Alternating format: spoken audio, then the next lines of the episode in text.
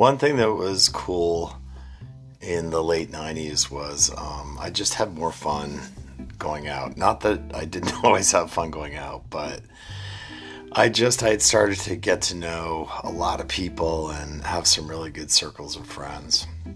So one of the kind of legendary things that happened on Sunday afternoons was Beer Bust. So Beer Bust is this thing where, it sounds weird, but it's this thing where this bar called The Triangle at the time, they would have this Sunday afternoon kind of like happy hour, but with beer. So what you did was you paid $5. Our proceeds of that went to a charity. And then whoever the charity was, they were in charge of the beer bust. So you pay $5, you get a cup, like a solo cup, and they fill it with beer. So while you're at the beer bus, it usually went from, I think it went from 4 to 8, which is a lot of drinking, but it went from like 4 to 8. And you just never know how much you drank, because these guys who represented the charity, they would go around and they would pour beer. So they would fill your beer as you drank the beer. I know it sounds kind of crazy, but it attracted a lot of people. It was always packed. It was at this bar called The Triangle, which at the time was kind of notorious for being dark, sex, drugs, rock and roll, the whole thing.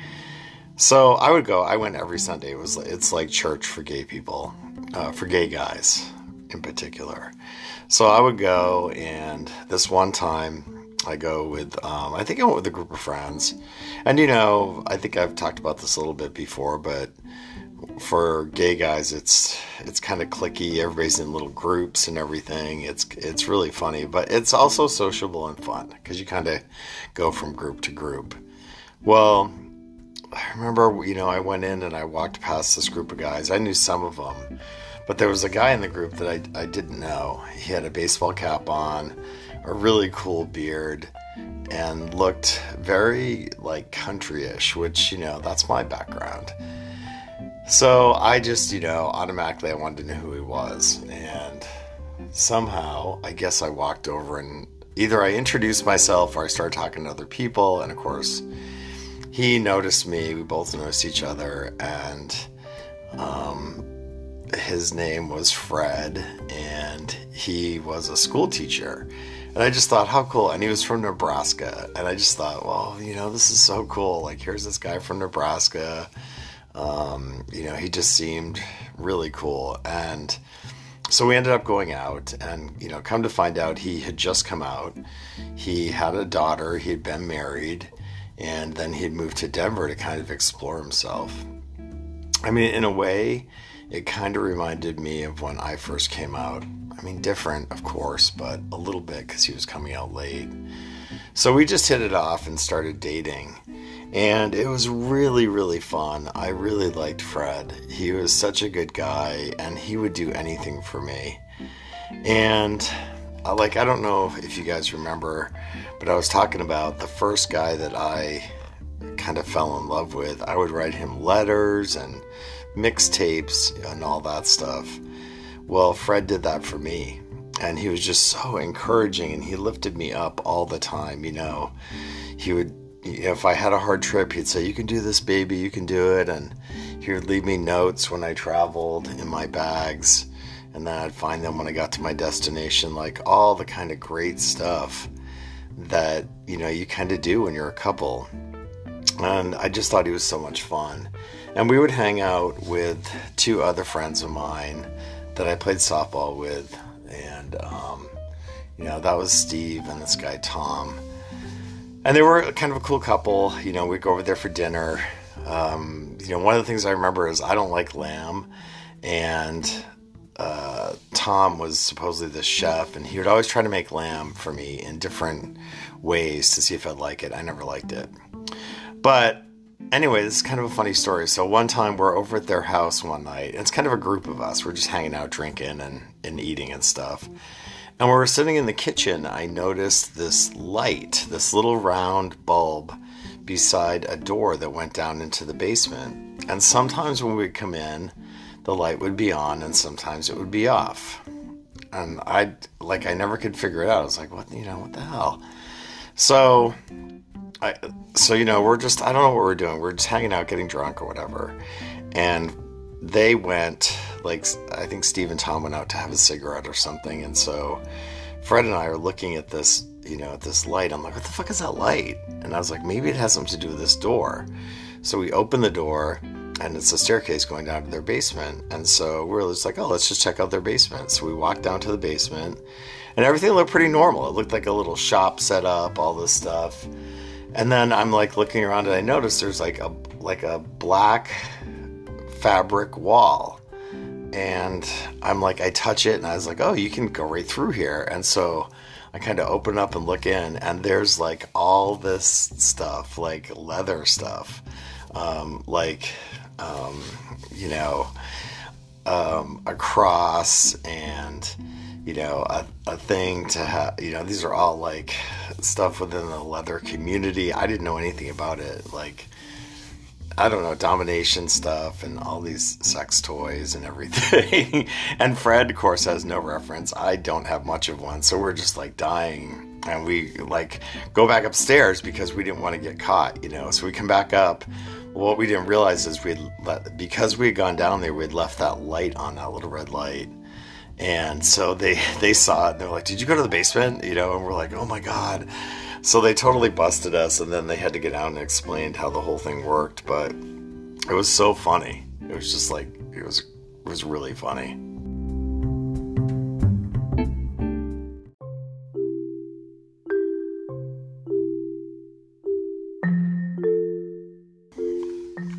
So that was just one of just kind of a funny thing that happened. And, they admitted that they were into all this kind of kinky stuff, which, no shade there. I mean, I think everybody's entitled to do whatever they want to do as long as they're not hurting other people, and they weren't. So, and it was fun, kind of exposing Fred to other stuff that he just wasn't aware of.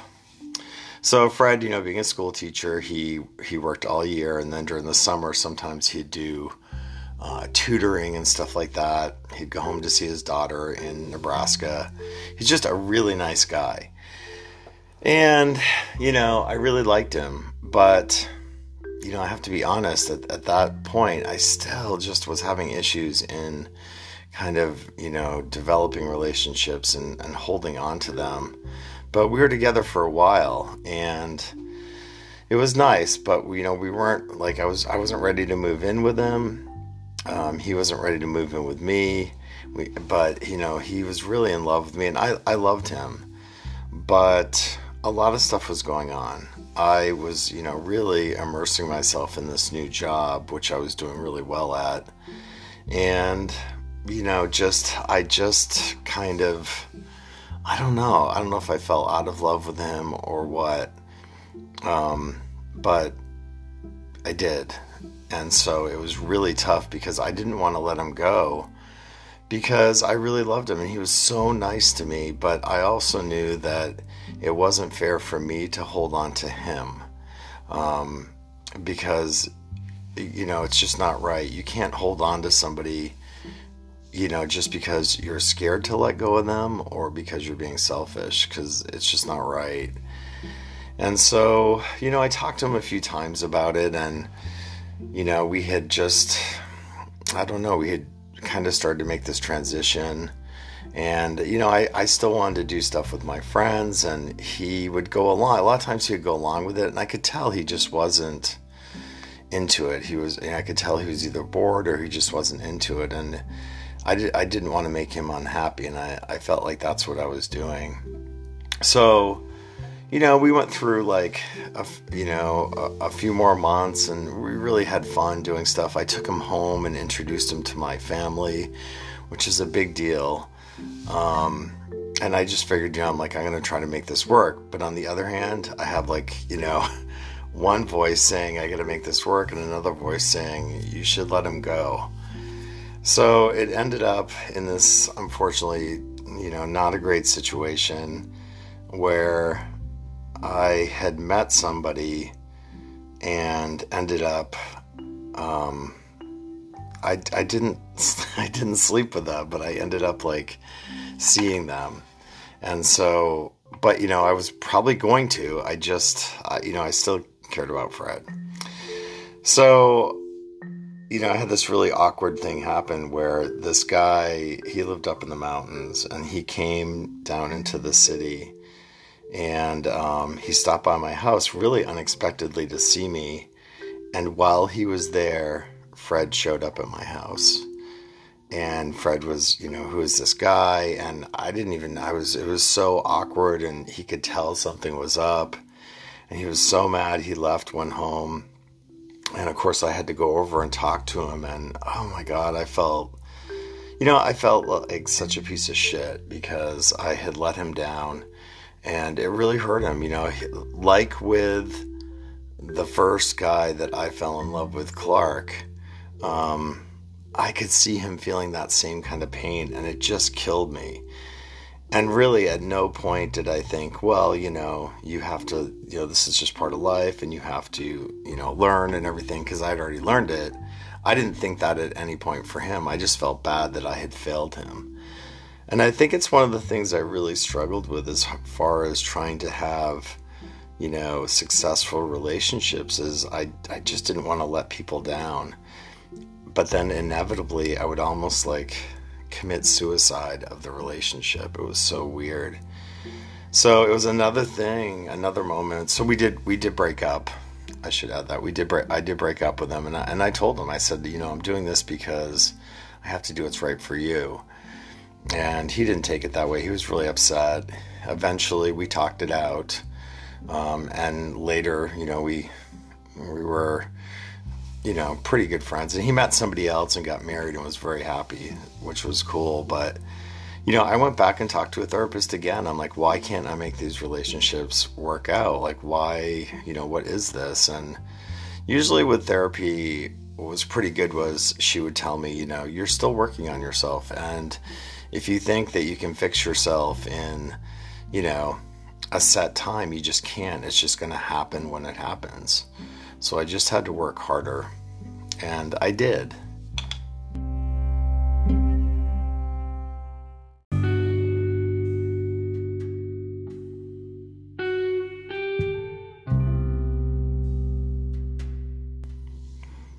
So now that Fred and I had broken up, I was single again, and I actually ended up not dating the guy that I kind of got busted with. It's kind of ironic. At this point, I was living with Craig, who is just somebody that was huge in my life in the 90s. I just loved him to death. He was such a great guy. But he was spiraling. You know, this is weird. It was the end of the 90s and the beginning of 2000. Just all this stuff was happening. But he was kind of spiraling. He had gotten involved in the party dance circuit scene, staying up all night, you know, doing party drugs, all this kind of stuff, still maintaining his job and stuff. But eventually it kind of fell apart. And I remember one night, you know, they repossessed his car, and that was kind of like the end. And so the guy he was dating at the time, who was just a sweet guy, another Nebraska guy, he told him, he's like, well, you know, we need to move to Seattle, and you need to dry out, or, you know, get some help or something, and we can live with my dad until we get, you know, jobs and everything. And that's exactly what he did. They decided to move, and I'll never forget, you know, him getting his stuff together, loading up a U-Haul and with all of his stuff. And I didn't want him to go because I loved him, but I knew that, you know, he had to go to kind of get his shit together. So it was really funny. He left me a jade plant that he had gotten it as a gift when he had started some job. He was really horrible with plants.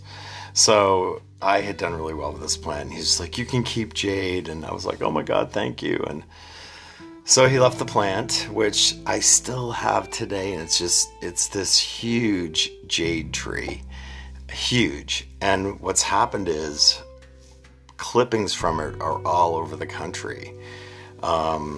Later, you know, years later, Craig would pass away. He unfortunately, he suffered cardiac arrest, and he was in good shape. You know, he really was, but went into a coma, and I got a, you know, this was around October this one year. This is a few years ago, really. It wasn't that long ago, maybe 6 years ago.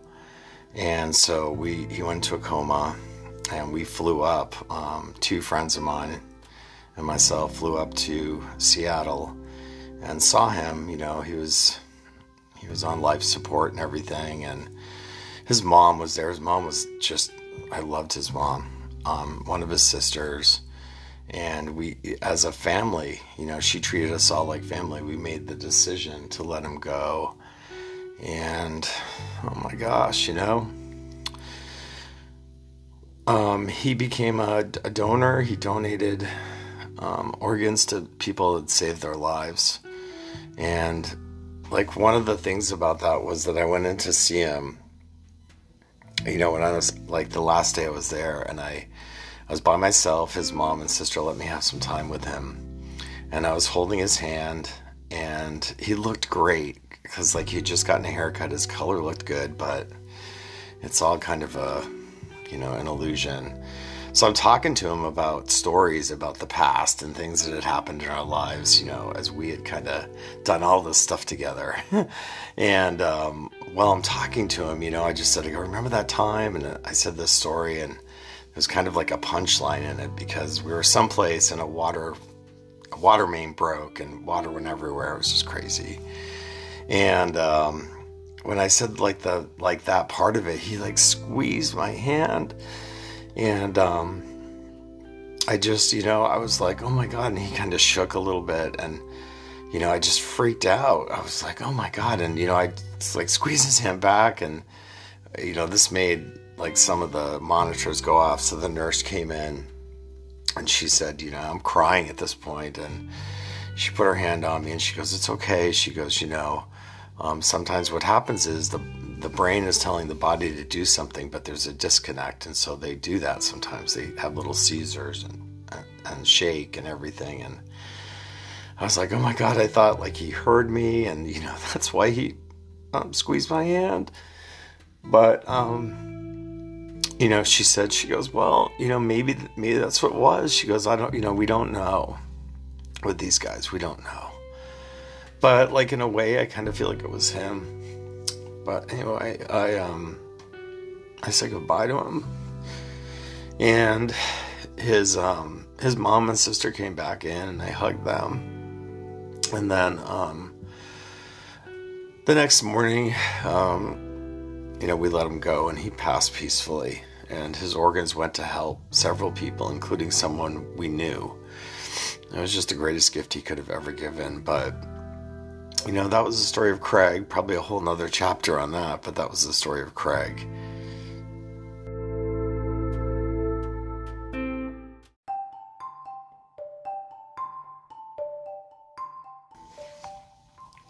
Now that Craig had moved and gone to Seattle, and sorry I went down this whole road of what ended up happening with his life. There's so much in between that I didn't talk about, but I will someday.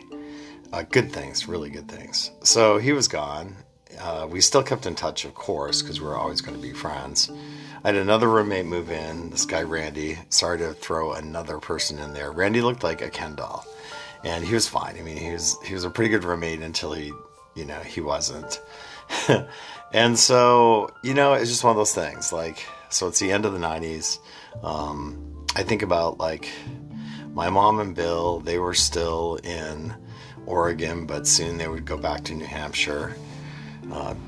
And, you know, it was something I was thinking about the other day, is like, I wish that I had lived closer to them always, because I absolutely adored my stepdad.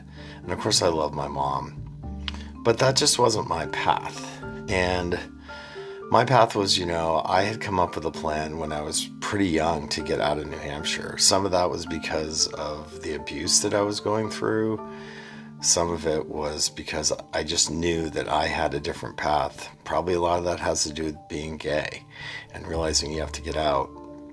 So I thought about this the other day, and I remember a specific incident in which I knew I was going to get out. It like propelled me to get out. So I was in a class, an algebra class, and I had this teacher. His name was Skovern or something like that. And my brother had him, and my brother was, of course, you know, an incredible student. So I took algebra, and I didn't know algebra. I couldn't figure it out. And so he wrote some equation up on the board, and he asked me to come up and solve it. He's like, Stevens, come up here and solve this. I go up. I had no idea what it was. I just looked at the numbers. It was like 4, 3, you know, and then some symbol, and then a 1 or something, and I'm like 7 and or 8 or something, whatever. So he's like, you know, how'd you come up with that number? And I go, I don't know. I just thought that's what it was. And he shook his head at me, and he's like, wow. He's like, how can you be that stupid? And I just looked at him, you know, I was horrified. He said this in front of the class. And I was like, I don't know. I don't understand. And he's like, you know, your brother was an incredible student. How could you be related to your brother when you can't even figure out these things? I was absolutely mortified. And so I walked out of the class, went to the guidance counselor's office. I don't even remember what they did. Like, I don't think I received a lot of counseling or anything. But somehow I told them, I'm like, I'm not going back into that class. I will not go back into that class. So they put me in another, like a math class with this guy, Mr. Drinkwater.